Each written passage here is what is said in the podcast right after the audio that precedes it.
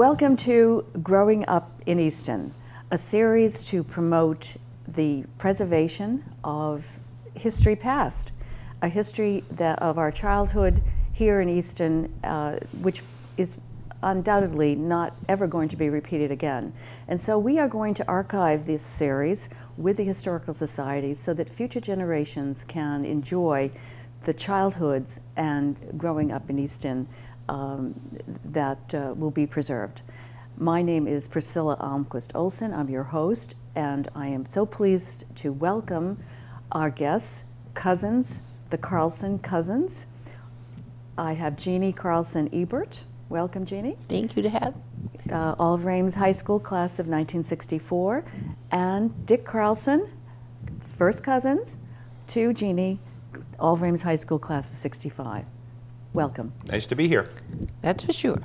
Okay, so we're going to talk about growing up in Easton, and I know that you had a lot of, as cousins growing up in Easton, you had so many adventures together and so many things that you can talk about. What's sort of the earliest things that you remember?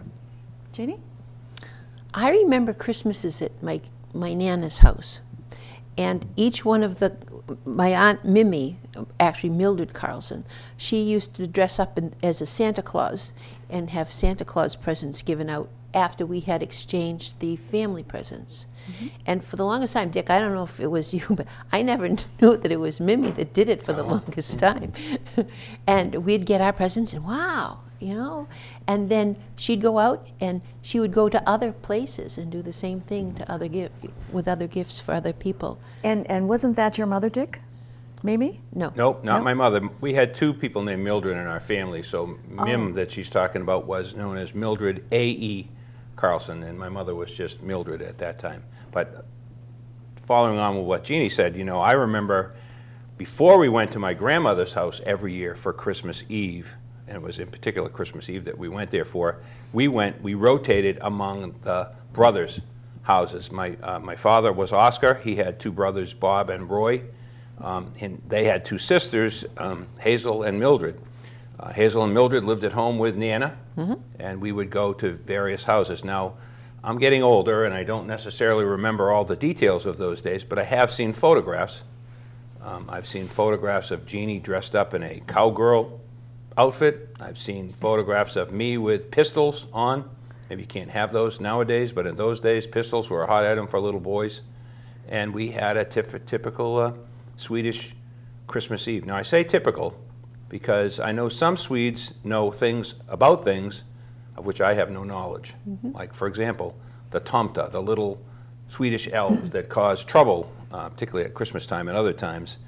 I never heard of a tomta until I was an adult. That was not part of our heritage. But things like sill and fish pudding and a particular potato salad made with beets in it, and the beet juice was used to color the potato salad, so it was really more of a mauve or a pink color that we would eat. Yeah. And of course, Nana had to make one for those who liked onions and one for those who didn't like onions. So Christmas Eve was certainly a huge time for us in our family. We all lived in the same town. Yep. We saw each other at other things, but the biggest event of the year was clearly getting together for Christmas Eve. Well, you know, let me just say this about the tomta.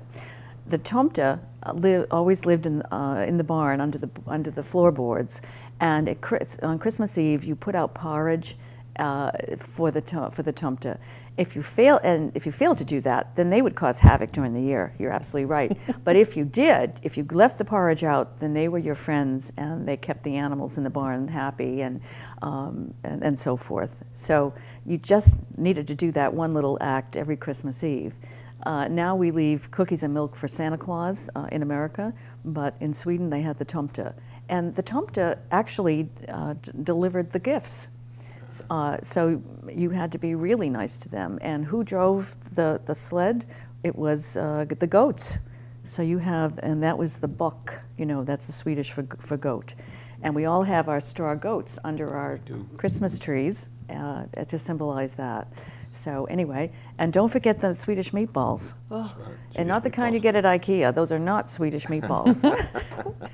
Well, you know, Jeannie mentioned going to my grandmother's house, and in particular, we would have if I remember the order of events, people would have dinner, supper, a buffet kind of supper, and then before, and the Christmas tree had thousands, it looked like thousands of presents waiting under it, and but we had to wait for that because Mim had to get in her Santa Claus suit, get in her car, and drive away and bring gifts to someone else, probably because that person was little and needed to go to bed or something, but she would bring the gifts to someone else, and we would wait for her to come back before we did that stuff. And then, of course, Jeannie, being precocious as she was, prior to Christmas, she figured out that these Santa Claus gifts, which were also given to us later, might be hidden somewhere in the upstairs floors of my grandmother's house. So Jeannie would lead me. I didn't want to go, but Jeannie would lead me up to the second floor, and we would look through. Now, we never opened any. I don't think we opened. We did, too. Did we? Oh, we did. See, I told you. She led me down. You started the open. Let's peek and look in this corner. So we were, Christmas was Christmas Eve, but Christmas actually started months beforehand as we would try to peek into and see what some of these gifts were that were on their way. See, the thing was is that our grandmother lived within walking distance from the school, the grammar school, the Northeastern Grammar School. And oftentimes we'd go there after school. I'd go down after school. Sometimes Dick would go there after school. And we'd hang out with each other and play. And there was Charlie Baker that lived next door, Adi DeCudo that lived up the street. There was a ton of kids that we'd play with. And but the neatest thing was in the backyard. There was, Nana had a fish pond. And this is why I feel that we had had such an idyllic childhood, because we were able to make our own fun and play.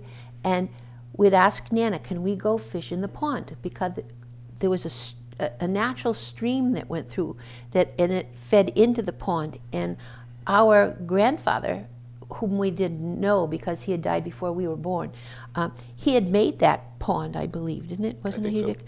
And there was a giant rock on the side, and there was a pathway that went like a half a way around it, and the stone wall part of the pond would be filtering in and coming into from the stream that went by. It was awesome, and those hornpout were there with crayfish in the bottom, and we could do this with. We didn't have hooks. We'd take a pin and we'd bend the pin. And would put some string that Nana had, and we'd go down with a hot dog and cut up the hot dog. Sometimes Dick and I would argue over who had too many hot dog pieces. And then first we tried bread, but bread didn't stay on that hook very well. No, no. So we'd put our things in, and then we'd count how many we caught in this big, I can remember it was a white bucket basin with a red lip around it, I can remember. And once we were finished and we were bored doing that, we'd throw them all back in for the next time, and off we'd go again. One time, can you remember this? There was a big bullfrog in that pond, and I had set my hook down and went over to see what he was doing, because he was doing something else. And all of a sudden when I came back, there was this giant bullfrog on the end of my string. Remember that? No, I don't. And I said, come on, Dick, take it off, take it off. I'm not touching that. Well, I'm not touching it either. So now we had this bullfrog on the end of my string. And I went, I know what's happening. The mailman's coming soon, so we come on, you can go up the 2 steps. Come on, frog. Boom. We'd yank him up the step, and then we walked him all the way down to the front of our house, which was a long walk for a frog. And Al Giordano was the neighborhood mailman there, and hey, Al, can you take the frog off the hook? Sure. He picks up, grabs the frog, the thing comes off, and he walks down with us and puts it back into the pond again. I can remember that. So cool. Yeah. That was Americana back then. Yeah, yeah. It was awesome. Yeah. I know we created a softball field down, I lived at the end of Stevens Street. Yep. I've come home and I live there now. And we'd go through the woods, which is now NRT property, and there was a clearing, and we built our own softball field, and we'd have pickup games on weekends, because most of us were involved in sports after school. Yeah. But that was always fun. You know, we never knew who would show up. Well, I think people who drive through Easton today, and in particular, that house was on Linden Street, don't realize what that may have looked like many, many years ago. And I'm certainly not old enough to remember that either, but I do remember the stories of much of the land on Linden Street was swampy, and to make it buildable, particularly my grandmother's house, they brought from the shovel shop 2 ox cart loads of ash each day. I don't know how much material was in each ox cart load, but it probably wasn't a lot because the oxen had to pull it.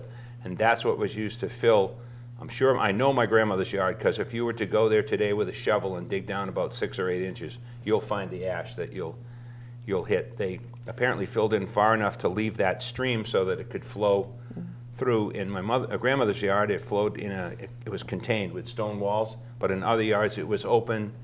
If it rained a lot, then it flooded, and I have seen that water come all the way up into the backyard and flood quite a bit. What was that big, there was a big flood, the biggest flood that we had had. 68. 68 is what I'm thinking of. Nana's, we opened up the door, and the water was right up to the second step down. Water traveled a long way. It came right up to the, oh my God. And that was true for everyone who lived on that left side, if you will, of Linden Street, you know, the Bromans and the Holsters. Of course, I won't go back to talking about living with Pontus Johnson, but that's a long time, long time ago. When those communities used to be largely Swedish and Irish people who lived there. They've changed dramatically over time, but those, you know, just think of that as swampland.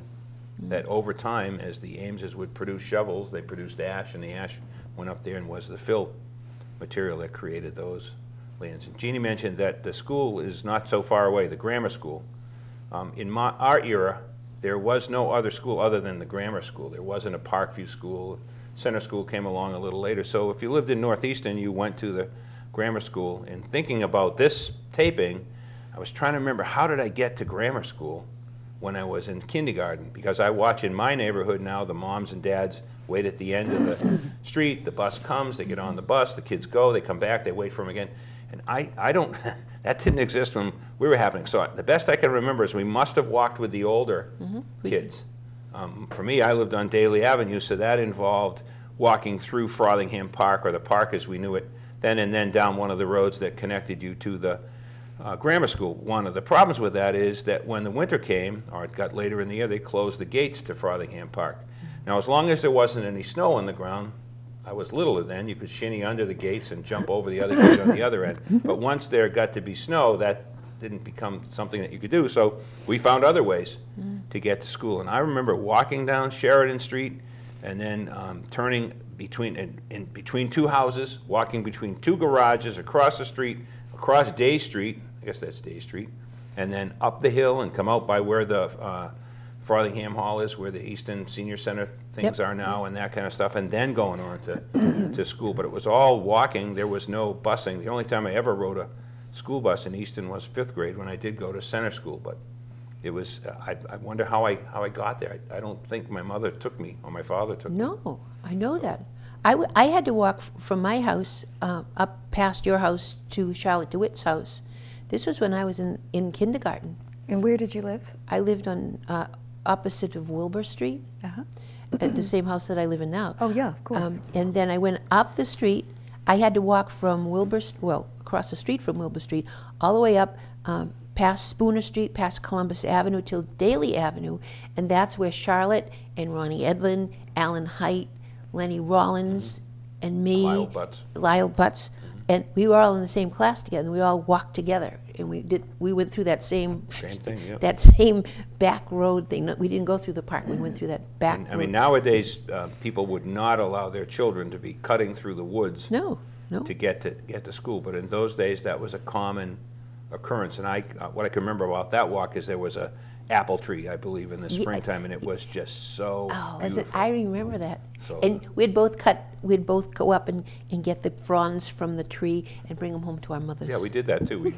I guess we probably broke them off because we didn't have any clippers, and the tree didn't belong to us, so we apologize to anyone who's out there listening to us, and we took your tree, but that's a long time ago. We were talking 60 years ago or so, 58 years or so ago for me anyways, that we were doing that kind of stuff. And it's funny how stuff sticks with you. It does, I mean.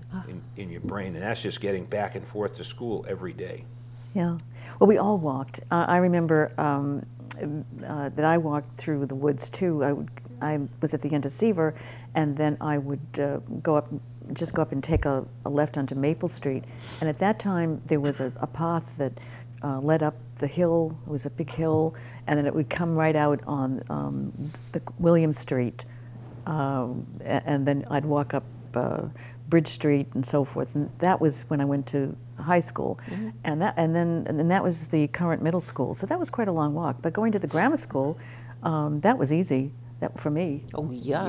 Yeah. Just walk up to Reynolds and then take a right on Williams, go up Howland Court, and there I was. But we had to walk anyway because our fathers were going off to work early, and there was only one car. Exactly, only one car, right? And our parents would never have dreamt of our getting a ride. No. I mean, that was, we needed to exercise, we needed to walk. And now today we have an obesity rate among children, which is outrageous. But I think we were very active, and television didn't come in really. I was the first in my neighborhood. It was 1949. My brother was born, and we were one of the first to get a TV. And people would, kids would come to our house and watch Howdy Doody and Big Bob Emery and all that. But otherwise, we were outside. What are some of the other fun things things you did that you remember? Where you created your own fun, your own activities, your own playtime. I can remember across the street from us was the Willises, Robbie and Nancy Willis. Nancy was in your grade, I think, and she was behind. I was ahead of her by one, and I would play with her, and Robbie would be a pain in the neck. Mm-hmm. And one time he took my shovel, and I said, "Ma, Robbie took my shovel," so. She says, "Well, go get it and get it back." I said, "You mean you're not going to do it for me?" "No, you go do it." He says, "Robbie, I want my shovel back." "Well, you can't have it." He goes, whack, and he hits me over the head right here. How old were you? Like 5. Uh-huh. And I had to wait at the corner of Sheridan and Wilbur Street because I can't cross the road by myself. And I'm yelling, "Ma!" And the blood is dripping down my eye. "Ma! Oh, geez!" And she comes running across, snags me, and brings me home. I can remember this. And she's got the face cloth on my head and banging it and rubbing it, put ice on it so it wouldn't swell. She called up Betty and blah, blah, blah. I said, "Oh, good, he's going to get it bad." And all he did was he had to stay in his room for the rest of the afternoon. So that was very bad in those days. Stay in your room. I remember. I don't know how much this is. Well, I guess it's fun, but we used to. We lived in, as I said, we lived in the same town, but we didn't always do the same things and in the same place all the time. Mm. For birthdays, for family birthdays, we did get together for those times. Usually, I don't know whether it was for supper or after supper, but and it usually was your birthday. Sometimes hits in a weekday. In fact, more often than not, hits on a weekday. So, we'd have supper, and then Jeannie and her family would come, and my Uncle Roy would come, and that was kind of nice to have somebody come celebrate your birthday. Yep, that was always fun. That was kind of nice. And then I remember, I kind of remember probably boy things, and Jeannie remembers girl things, But I remember being at Jeannie's house. Now, if you're squeamish at all, you may want to turn off your TV sets. But I remember being at Jeannie's house when they needed to put in a second cesspool. And I remember I was watching. I was a kid. I was probably 7 or 8 years old. But my father and Jeannie's dad, Bob, I think they dug that cesspool by hand. I'm not really sure. Tom O'Laughlin, who was another registry inspector at the time, was somehow involved in the project. He probably did some of the digging too. And then they built this thing. And I thought, had a friend that had a backhoe for part of it. Okay, so I thought, talk about fun. What can be more fun than watching your uncle and your father and other people build stuff? Some of you may or may not remember the Easton Rod and Gun Club down on, I guess that's Prospect Street. Howard. It's on Howard Street in Easton. Yes. I've only lived here. That's not in Northeastern, so I don't know the names of the streets. But in any event, the old Rod and Gun Club burned down. It was a beautiful building. We went to many celebrations of anniversaries and things like that there. I remember being inside. It had a wooden dance floor. The whole thing was a wooden floor, and it was quite large. And we'd get boxes and attach. Huge to us. Yeah, it was big to us anyways, and we'd get cardboard boxes and attach ropes to them, and people would sit in the boxes, and we'd flip them around the floors and all that stuff. Well, that place burned down. It burned to the ground. No one knows what the reason was, but it burned down. So they needed to build a new Rod and Gun Club and Jeannie's dad, Bob, and my father, Oscar, went, they worked, both had regular jobs, but they would come home, eat supper, and at 5:30, they'd be on their way down to the Rod and Gun Club to work with other people to rebuild what is now a concrete block building. It's not likely to burn down. Maybe some of the things inside could burn, but it's not going to burn down. But they went every night for a long time to do that kind of stuff. And that's the kind of commitment that they had to rebuilding something that was important to them. They had been members for a long time, too. They probably had been inducted when they were teenagers. My father had number 2 badge. Yeah, so that kind of indicates he's been a member for a long time. Do you know who had number 1? No. Do you? No, I don't. I don't. It wasn't my father. I know that for sure. I have to tell another thing similar to that, and I won't mention any names in case some family members are listening about this individual, but I don't know. I stepped over something from being a child into a young adult at this point, and there was a fellow up on the roof edge, and he was measuring, and so my dad says, well, so and so, how much is that? He says, that's 52 and 3 lines. And I went, 52 and 3 lines. And I looked at my dad, and he goes, so I couldn't believe that this man, who was way older than I, didn't know 1/4 inches, half inches, 1/8 of an inch. I went, wow. You don't realize, you think all adults are smart. Some of them are not that smart. So that was one of my lessons. I got another memory I thought was kind of fun, too. Jeannie's dad had his own personal car. I don't remember what it was, probably a Chevrolet, because we had a Chevrolet dealer in town. Now, we did have a Ford dealer in town, too, but the Carlsons seemed to tend towards the Chevrolets. And I remember being on Route 138. 138 at that time, instead of being what it is now, I think a 2-lane road, it was it had 3 lanes where there were certain areas where you could pass and other areas where you couldn't pass.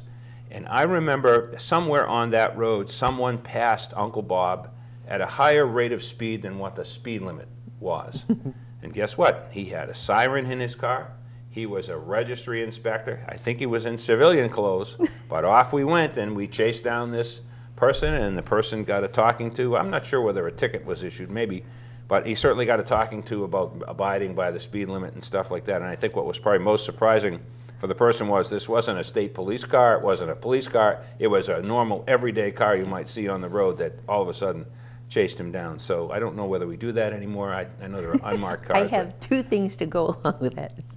The first one, my dad used to take me with him when he'd go for the sticker time. You know, when you have to change your little sticker on your car? Inspection. The inspection sticker. All right, Jeannie, he'd say, look for a yellow one. Those are the ones that are outdated. And when you find one, you can blow the whistle.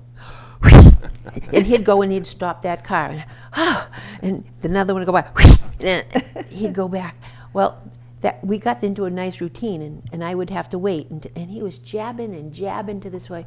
And finally I said, look at 1, 2, and I kept looking for him, 3, another one go by, 4, I go, we're missing a lot of these because he's talking to that man. So I blew the whistle, I go, oh, okay. He goes and gets that guy.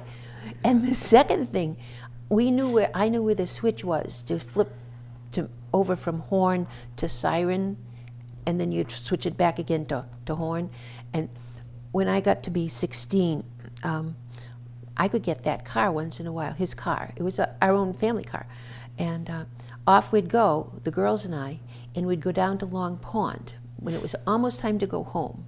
And we'd say, how many are there? And we'd drive slowly, like the police do, with your lights on, just the parking lights, and we'd go slow, and we'd be, you would flick the switch, and all the lights would go on, and I'd, yes. That was a favorite thing of us to do. Oh, but boy, you were naughty. I know. Well, Jeannie and I both went to the grammar school, and the principal of the grammar school was Miss McFadden. Loved her, And Miss McFadden, it turns out, was the principal for us, but she was not the principal when our dads went to school. And somehow my father had this reputation as Peck's bad boy, because my Aunt Mim told me a story that there was a year where she had to go get him, retrieve him from school every single day of the year. He could not keep himself out of trouble. So, well, good thing she lived fairly close to the school, but she had to walk back and probably plead with Miss McFadden, who was the teacher then, to let him go. So it was kind of neat that here we are as students at the grammar school with the infamous white bench. It was actually white benches because there were two of them, I think, one on each side. But you did not want to be called to the principal's office in any case, and you surely did not want to be called to sit on that white bench, because at that time the so-called, we thought it was rat hand, but it was really rattan, the reed that was used. And she used it. I don't know that she ever used it, but certainly there was rumor that she had used it, and you sure as heck did not want to get that rat hand on your hand. You know, there was a way of discipline that they would use in schools in those days if they felt they needed to use it. They used to whack with a yardstick. Yeah, I remember somebody getting reamed with that. My mother used to educate my brother and I with a yardstick as well at home until the yardstick broke and we didn't cry. Oh, you see, that ended the yardstick. I didn't have to be reprimanded. I was such a good girl. You were such a good kid, except for looking at the Mims Christmas presents. Well, I know that Miss McFadden was very liberal with that rattan paddle. We used to call it a paddle. And I've heard a lot of stories since, and even from people who were totally innocent, you know. I loved her. She was such a sweetheart. Well, I didn't love her at all. Well, I thought she was, and most people that I talked to, you know, did not have a lot of respect for the way she handled things. And today, if she took out that paddle and whacked somebody, there'd be a lawsuit. And, yes, you couldn't do that today, what you did there. But those are the things that we want to preserve, you know, and also our parents defended the teacher. They weren't defending us. Yeah. You know, and today, you know, parents are out of control. I mean, their kids tell them a story and they repeat it and protest with the school, and the teachers are not as supported as the parents are, and the parents can be very aggressive today. I remember, and I'm sure we all have our stories about our parents, and coming home and saying, you know, blah blah blah blah, and about the teacher, and what did our parents say? What did they say? They stood up for the teacher. I'm sure. Yeah. And we would get disciplined. And certainly the teacher would be defended, and we would be we would get disciplined for whatever we did because the teacher was always right. Yeah. Well, I think teachers do have a hard job. They're asked, you know, to deal with a whole bunch of kids and stuff like that. And I remember, you know, during the time when we were little, you used to get a day off to go to the Brockton Fair in the fall, I think it was. You'd go back to school, and then shortly after you were back in school, you get a day off to go to the Brockton Fair. And I remember the years we didn't go to the Brockton Fair because there was a polio epidemic. People were getting polio, and they didn't want us to be in places where there were large numbers of people. And if I'm not mistaken, I may be wrong, and I'm sure Priscilla or Jeannie will correct me, but I think I got my polio shots at school. Mm-hmm. I think we stood in line. Yes, we did. We stood in line, and some kids, of course, don't like to get shot, so they were a little bit more anxious than other kids were, but you stood in line with everybody else in that school, and if I'm not mistaken, polio was 2 or 3 shots spread out over a little bit of time that you had to take. So I kind of remember being in the grammar school. I think it was downstairs where the cafeteria was, and kids standing in line, waiting to get a shot. I mean, it was not like the Army gave shots with a hypodermic gun or something like that. It was individual syringes and that kind of stuff. So I guess that was good that all happened. I remember one time being on the playground at the Northeastern Grammar School. I think I was playing basketball. I was doing something on the basketball court. Anyways, and here comes my father. It's about 11:30 or so, and it's very unusual for my father to show up at school, and he says, come on, I gotta show you something. So off we go, and we went over to Matrano's. He had just bought a new Chevrolet. That's what he wanted to show me, was the new car. Well, he didn't bother to tell any teachers, and I didn't think to tell any teachers that I was leaving. Well, they got a little panicked when they went in and I wasn't there. So, but that all got straightened out because I came back and they were happy to see me, and that was kind of the end of that. But it was something that my dad thought of doing that today I wouldn't think of doing. I guess we've talked enough about the differences between schools and stuff, but that was really kind of nice. The other thing I remember at the grammar school was milk used to come in little bottles. It wasn't little cartons, and it came in little bottles, and the top of the bottle was sealed with a little round thing that you pulled up the little tab and pulled the round thing out, and you could put your straw in and drink the milk. Well, we'd save those little round tabs and take them out for recess, and they were like the first Frisbees. They're only an inch in diameter, but they would fly, and if you flipped them, they would fly all over. So they were flying all over the playground outside the grammar school. And didn't we have a choice between graham crackers and saltines? And saltines. Yep. Yep. Yep. Right. Yeah. And you had to pay 2 cents. Now see, that's interesting. 2 cents? 2 cents. 2 cents was 3 cents was for milk and 2 cents was for crackers or saltines. Oh, okay. Well, you two ladies are a lot older than me, so you'll probably remember this. Oh, but here we go. How did we get lunch? Did we bring lunch from home, or did we serve lunch? It was a quarter. It was you had to pay $1.25. To the teacher on Monday morning, and they'd give you a ticket every day, and you'd go and give that to the teacher. But everybody had that lunch from school. Nobody brought lunches from school. Well, wait a second. What school are we in? We're in the grammar school. I'm back in the earliest of times. Yeah, grammar school, and I think afterwards, when we got up to the junior high school, the yellow school that was the old high school, we could give them the money then. Because I remember bringing my lunch to high school, because I didn't want to either pay for the hot lunch or didn't like what the hot lunch was. And in high school, I'm pretty sure I brought a tuna fish sandwich every day. No, that's good. Pretty much I was into tuna fish with the mayonnaise and all that stuff. And where would it go? It would go in my locker. And then 4 hours later, I would take it out. Now someone might say, well, you can't eat that 4 hours later. It's not refrigerated or anything. But I did survive the tuna fish sandwich every day. But I don't remember, I say, at the grammar school, if you brought something that needed refrigeration, there was no place to... Oh yeah, nothing. Right? No. As I remember, I always went home for lunch. Yeah, that's because you were close. Yes, I was close. I'd walk home, and I remember having a toasted cheese sandwich with tomato soup. Nice. Oh, that was often what I would get to eat. You know what is amazing? I can remember in the 5th grade, the secretary would go home, or something. Yeah. And there was no other stand-in for the secretary. Oh. So Miss McFadden would come up and say, Jeannie. I was in Miss Harvey's room in the front of the building, and they'd say, I'm going to be leaving, so if the phone rings, please answer the phone and leave me a message. And there was the big, fat, yellow line paper, a pad of it. And right next to me. You were in 6th grade at that time. I was in 5th and 6th grade, I did this. Yeah, wow. And I would go in, I would hear the ringing of the bell, so I'd just slide out the back door, and the pencil was there and the stuff.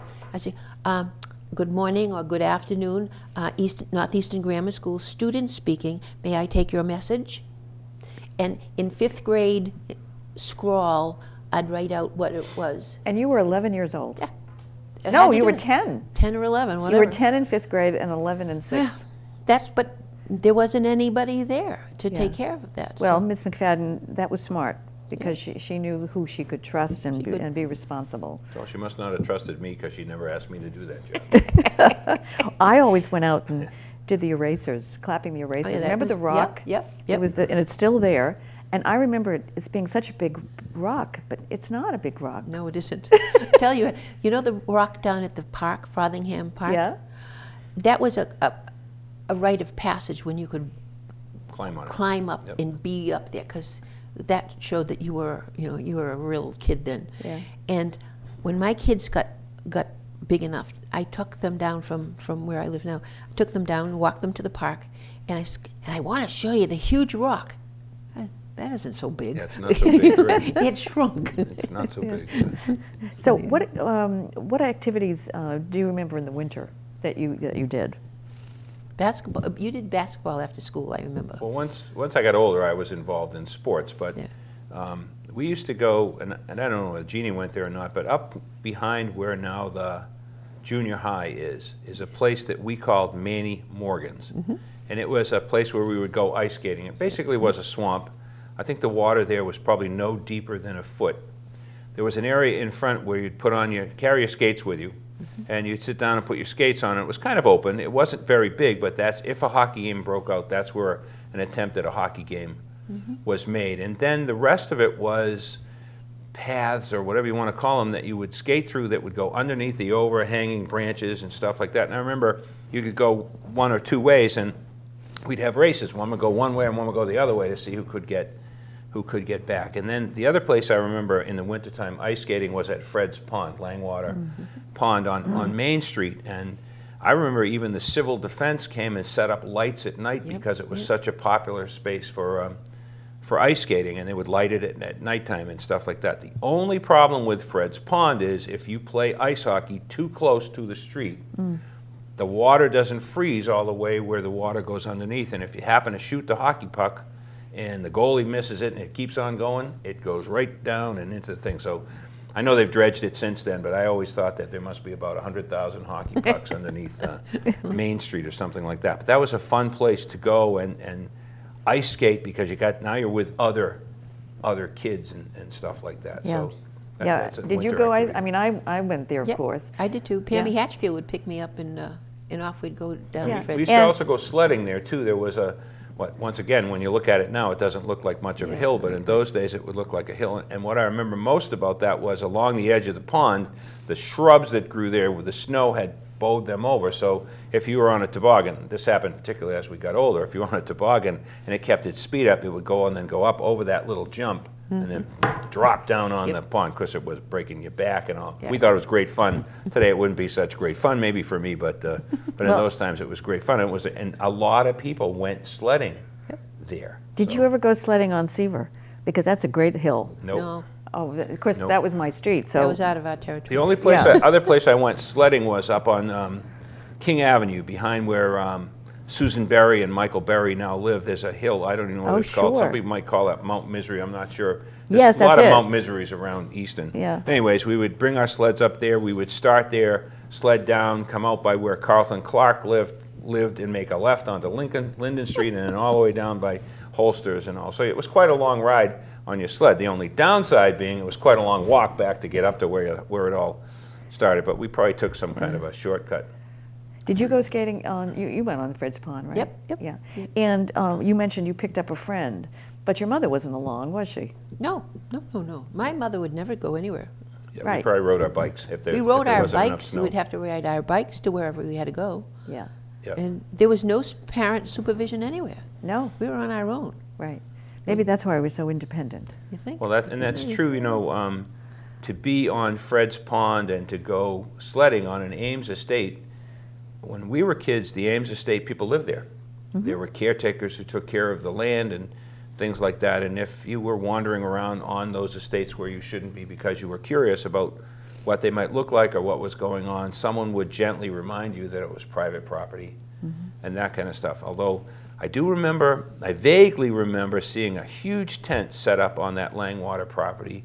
And what we were told was that they were holding a debutante ball or some kind of a coming out ceremony for someone associated with the Ames family, I believe. So the Ames family was certainly alive in Easton.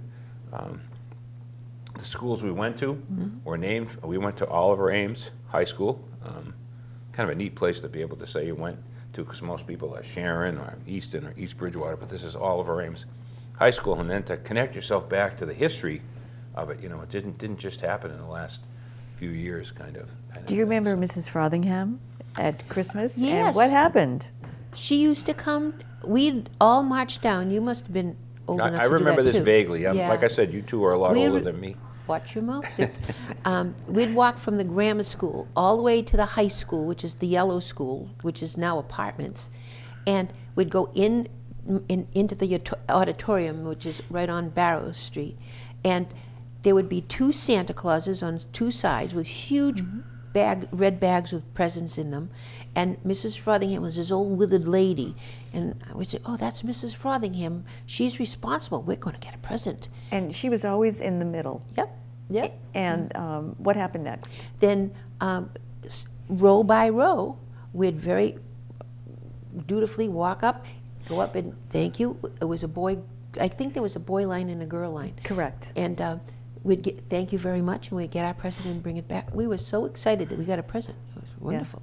Yeah. And Mrs. Frothingham funded everything. It was great. Yeah, she did. And that was a highlight. I can remember, and I can see her. I can remember going up the steps on each side of the stage. You know, there were steps to get up. Yep. And the girls, I think we went up on the left side, the boys on the right side, and we'd get our present from Santa. and we'd take it in our left hand and we'd go over with our right hand and shake hands and thank her. Yeah. And then we'd turn around and go back. In that same auditorium, many years later, I took dancing lessons, so that's why, as my wife Judy will tell you, I'm such an exceptional ballroom dancer, because at age whatever it was, I took ballroom dancing lessons, and that was kind of interesting, because if you know that gym in that building, yeah. It's kind of like an amphitheater. The mm-hmm. seats are up above. There's seats for players and stuff like that, but the seats where you watch a game or watch anything are up above. But nonetheless, when we took dancing lessons, the boys would all sit on one side, and the girls would all sit on the other side, and then the dance instructor would say, okay, you got to find a partner. Yep. That was not easy to do. I know. Because, you know, you didn't want to be rejected or whatever, but nonetheless, that's where we took dancing lessons. Now, I had previously taken tap dancing lessons at what I call the town hall. And this is a great opportunity for me to straighten out what the town hall is. I think people now refer to it as Oaks Ames Memorial Hall. Mm-hmm. But in those days, it was called the town hall. The hill in front of it, or I called it the town hall. The hill in front of it was called the town hall hill, which used to be closed for sledding as well at some times. One time my daughter was calling and she needed a ride home, and I said, where are you? Or Judy said, where are you? And she said, I'm at the town hall. So we went to the town hall together. She wasn't at the town hall, she was at the town offices on Elm Street. Wow. So terminology became an important part. You know, when we talk of the elementary school, we call it the grammar school. It subsequently became known as the Northeastern Grammar School, but I would never have referred to it as the grammar as Northeastern Grammar School, but just as the grammar school. And then the other schools began to come along. I remember the first time I discovered there was an elementary school in Southeastern. I know. I went to, a friend of mine played minor league, little league baseball, and I went to his game. And his game was behind the Southeastern public school, or elementary school, I guess. Still where it is, I think. The building is still there. I think it's where that real estate outfit used to be, near Wendy's on Route 138. Yes. That was a school in Southeastern, because, as may surprise many of you to know, if you lived in Northeastern, you didn't see kids from Southeastern until you went to junior high. Yep, that's right. For sure. Yeah. And that building is opposite Central Street. Right, opposite Central Street. On 138, yep. Yeah. Beautiful building. Yeah. I mean, the people that lived on 106 through there, I mean, you only saw them during school hours. You could never go to their house after school because nobody could get you there. Right. It was too far to walk. Right. Yeah. Right. Yeah, and anyway, I remember the dance lessons too, and I can still see, there was this guy that was, his name was Bruce, I don't remember his last name. I was in 7th grade, and and he was so handsome. And I can remember he came over and asked me to dance. I couldn't believe it. Wow, I was so shocked. Yeah. And then I remember we would have dances, and somebody, do you remember putting sawdust on the floor of the gym? No, I don't remember that. There was sawdust on the floor. No. And I'm talking about the dance lessons. I'm talking about there were probably 20 to 30 boys and 20 to 30 girls. Exactly. Taking ballroom dancing lessons. Yeah, yeah. So that's why I've turned out to be such a great ballroom dancer. Yeah, right. I can do the electric slide though. So want to show us now? No, I can't. Oh, I'm hurt. Good. So tell us a little bit about the impact that your childhood and growing up in Easton and so forth, what it had on your career choice, on your values, your life values, and so forth. Dick? I have one. Can I just go ahead, sure. Jeannie? As you know, I was one of Miss McFadden's favorites. I was this big, chubby, with sky-high bangs and glasses and everything. Well, she was chubby too. Maybe that was the connection. I don't know. It was something. And so, you know, she asked me to do all these things. And then when I got to the next school, I'd go back and visit with her because I loved her so. And then as it got past it, and then I became a teacher, and I came back and I told Miss McFadden, I'm a teacher now, and blah, blah, blah. Oh, and she was so excited, and she had those twinkly eyes with a little, her face was always like a ruddy color. That's because she got angry a lot. Oh, she was just in white hair, and but those eyes would twinkle. And one year I had like 4 or 5, you know what, Miss McFadden? It's my birthday today. Oh, how are you going? 6? 1, 2, 3, and she'd give you a paddle for these, and one to grow.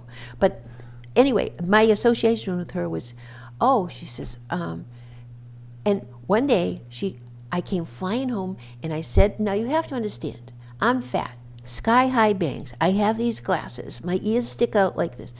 And I said, you know what, Mom? Miss McFadden told me I had nice teeth. She said, oh, well, isn't that nice, honey? Yep, she did. She told me I had nice teeth and blah, blah, blah. So we went on and on and on. And, you know, I'd see her once in a while. Then I didn't get a chance to see her for the longest time. And I wasn't able to get to her retirement party. And I wasn't able to anything. So finally I knew that I heard that she had been in the hospital. She was in a nursing home or resting or something up on Pearl Street. I said, I have to go see her. So all of a sudden I went in, I said, Joanna McFadden? Yes, she's in that room. I went, oh, Miss McFadden? And she opened her eyes and the eyes were the same. And there was this little withered little lady in the back. I goes, oh my God, that's Miss McFadden? This little withered lady, and she's there. And, oh, Miss McFadden, I'm so happy to see you. And I'm trying to jog her memory. That's nice, dear. I'm saying, I'm not getting through to this lady. And I'm saying, oh, and can you remember that, blah, blah, blah, and, oh, isn't that nice, dear? And I go, she still isn't, she doesn't know who I am. I'm so upset. And I loved her so. And finally, blah, blah, blah, blah, blah. So I'm kind of laying back, and finally she says, you know what? I'm going to cry. You have nice teeth. She remembered. I was so happy. It was good. Yeah, you did jog her memory. I did. Yeah. Yeah, I don't know how I would answer that question. I know all of my father and my two uncles were both in the war, World War II. So I didn't know them, obviously, when they were in the war, but I knew of things they did, although they never really talked much about, but I knew they were soldiers. For me, growing up in Easton was all about sports. I loved playing Little League baseball. That's really the only thing you had when you were a little kid. You didn't have that plethora of sports that kids have to choose from now. But when you got to high school, you had an opportunity to play a lot of different sports, as did my father. My father was the captain of the Oliver Ames High School football team, and it was either 1926 or 1928, a long time ago. And my father lived to play football. In his senior year of high school, when the football season was over, he left, and he went to work at a place called the Steadfast Rubber Company. It's interesting. We're sitting in a TV studio that's located in what was that building. It's hugely different now than it was then, but he went to work there and worked there for more than 40 years. I worked there also. I also worked in this building for about 6 years as a maintenance mechanic doing a variety of different jobs, and that kind of piqued my interest in what I thought was mechanical engineering. So when I graduated from high school, I got accepted to WPI, and I went to WPI, and in the first year there you kind of explore what you might do. And that's Worcester Polytechnic Institute. Worcester Polytechnic Institute, yes. And I saw, you know, what mechanical engineers do, and I said, I'm not so sure I want to do that. You know, my take on a mechanical engineer is he takes a piece of metal, he puts it in a device, he bends it 1,000,000 times until it breaks, and then he says, okay, what can I do to make it last 2,000,000 times? And I didn't think I wanted to do that. So I eventually ended up in civil engineering, and that civil engineering then led me to ultimately work with I worked for the Army Corps of Engineers for more than almost 40 years. And that kind of led me, so you got that Army connection from a long time ago. It was a respectable thing to do. Although my father told me, he said, you should really become a minister. Because if you become a minister, you'll be set for life. They pay you a lot of money. You don't have to do a lot of work. And those of you who are ministers who may see this, I apologize, because I know you do a lot of work. But my father's take on it was that it was a really good job to have to become a minister. So, but I chose not to be a minister and become a civil engineer and then go to work for the Army Corps of Engineers for a long time, a career that I really enjoyed. Some things I didn't enjoy near the end, but mostly I enjoyed doing the things that I did and hopefully helping people out along the way with whatever. And you're still an active member of Holy Trinity Lutheran. I see you in church every Sunday with your wife, Judy. And as I recall, weren't you a member of the Luthers? I was. I played for the Luthers. Luthers was a basketball team. Some of you may remember that Easton at one time had the Easton Church Basketball League. I began playing for that league when Priscilla's dad and other people were sporting a team in Brockton. We went to Brockton and played, and we played games at the... I was very young. I was probably the youngest kid on the team, but... we played games at the Greek Orthodox Church in Montello. We played at one of the Congregational churches in Campello, and it was Maybe we played at the Y too, but I'm not sure whether we actually played at the Y, but those places. And that was the introduction. And then I think some people said, well, we've got enough kids in Easton now that we could sponsor, and who go to the various churches, that we could sponsor teams in town. So that's how that came to be. And the Lutheran Church had a team called the Luthers. We could never beat the kids from the Catholic Church because they had like all kinds of kids. They had lots of kids, Roman Catholicism, I think, being the largest number of participants in Easton. There's a lot of churches in Easton now that didn't exist in those days. Yeah, but I played for the Luthers, and I, you know, ultimately I played for Oliver Ames. Did your parents go to see you play very often? Not very often. I can remember we used to play our high school baseball games were played at Frothingham Park, the home games, and every once in a while my dad would be seating in the stands. And then, of course, football games, they were also played at Frothingham Park.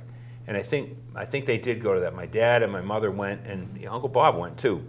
And if you ever watched a football game, it's relatively easy to follow the ball, but it's not relatively easy to see what the guards and the tackles and those people are doing. And I happen to be one of those kinds of people. So afterward, they tell me nice game, but I knew they really didn't see anything that they had done during the whole game. But it was neat to come walking down the street, walk by your own house, go down Park Street, and then the band would play, and the kids would sing. And, you know, to run on the football field was a big deal. Oliver Ames was a successful football program then. Not that it's not successful now, but I think any time you get to play a sport, you are successful, whether you win or lose. It's more about the playing. So in my life, both Val Moscato and Bill Nixon had a huge impact on doing things after school. Now I'm going to cry. You know, they taught us to work hard, and that kind of lesson stayed with me anyways my whole life. I want you to know that Muzzy, when he had my daughter Lisa, he says, Miss Ebert, she had known that my mother had you. Well, what was her name? Jeannie Carlson. Well, Miss Ebert, if you'll be able to play ball as well as your mother could talk, you'll be a star. He said that to you. Well, having the experience of Muzzy, and I always, particularly in football, I always couple Muzzy with Bill Nixon. Yep. The two of them together made that work. But he was an unusual guy. He's not the same. The Muzzy that I knew when I was playing sports is a little different from the Muzzy who was the kind of comedian later on in life, and he could certainly tell a joke very well. But if you played ball for him, you worked hard. And although you did some other things, I remember before a game one time, I had my license. Muzzy had a Corvair, which was the Chevrolet that had the engine in the rear. It was a modern thing, and he needed walkie-talkies for the game.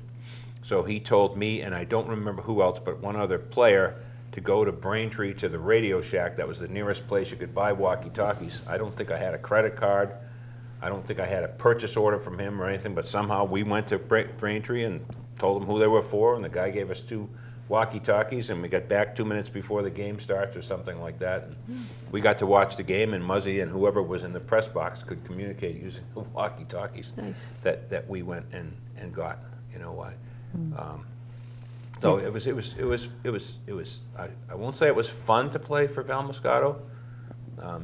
You know, you saw games on Saturday, but you didn't see the practices that happened all week long. And you really worked hard. And along the way, that brought me in contact with people like Paul Urban, who became the Bridgewater Rainham coach and had a very successful coaching career, and other people who have gone on and done other things in athletics. Programs. Well, I think in our lifetime, Muzzy or Val Moscato was the most beloved teacher because he taught us the values of hard work, perseverance. You just focus. You can do it. You can be successful, and remember to make the right choices, or you're going to live with the consequences. And you know, those were really important lessons. That's for sure. I don't remember the biology so much as I remember, right? And we could always get him to talk about sports if we weren't prepared with our biology lessons. But the lessons he taught are the ones that have lasted. The biology, I have a general idea of what I learned, but I remember Muzzy as the most wonderful person who really, really encouraged his students, and he really loved us. I mean, we all felt that he loved us as much as we loved him. He held you accountable too, though. I remember instances of curfews for Thanksgiving Day football games, and he would call and check, and if the star player wasn't home, I remember star players not playing in the Thanksgiving Day game because they violated that curfew. Really? So, yes. He taught you. I think what they taught us was responsibility. Exactly. They certainly taught us how to play football too, but that's not the long-term stuff. It's the responsibility that they taught us, and I consider myself lucky to have played. Now, having said that, I know Muzzy was a father also. He had Creighton and Ross, but we got to see Craigie a little bit. Rita would have, Muzzy's wife would have something to do that day, so Craigie would often come, not often, would sometimes come to practice with his father. Well, you can't really be running a practice with 40 or 50 football players and watch where your little kid is. So, Craigie, I know you've grown up well, but maybe you had to deal with the stuff differently when your dad was around and taking care of you or something like that. So, okay, Jeannie, how about you? What were the lessons that from your childhood that impacted your career? Obviously, that story you told initially about this fellow who didn't know his math. I mean, that you became a math teacher. Yes, I did. I loved school. School to me, I was brought up, I think Dick was too, we were accountable for what we had to do. When they said that you have to be home at such and such a time, I was there most of the time, unless there was a reason. And we didn't have cell phones to say, oh, do you think I could stay? Nothing like that. So I knew I had to stay focused. I knew I had to do my job. I had to make the honor roll and whatever else I had to do. And that went through college, and it went through my teaching career. And because a lot of the teachers, I would take their teaching skills when I was using, and just to be fair, to be, don't get excited. These are the rules. We are going to follow them, and not. And it worked out great. Yeah, I loved every minute. Well, I've known you my whole life, both of you, and it's wonderful to have you here. We all have that Swedish connection. Yes, we do. But you have a very special connection, and that is you are cousins, and growing up in Easton as cousins, you shared many good times together, and you also share the family values and that you have carried on, and your children have experienced those also. I want to thank both of you, Jeannie Carlson Ebert and Dick Carlson, for being my guest today. This is Priscilla Almquist Olsen, bidding you all farewell. We hope you have enjoyed the program, those of you at home, and until next time, thank you again for watching.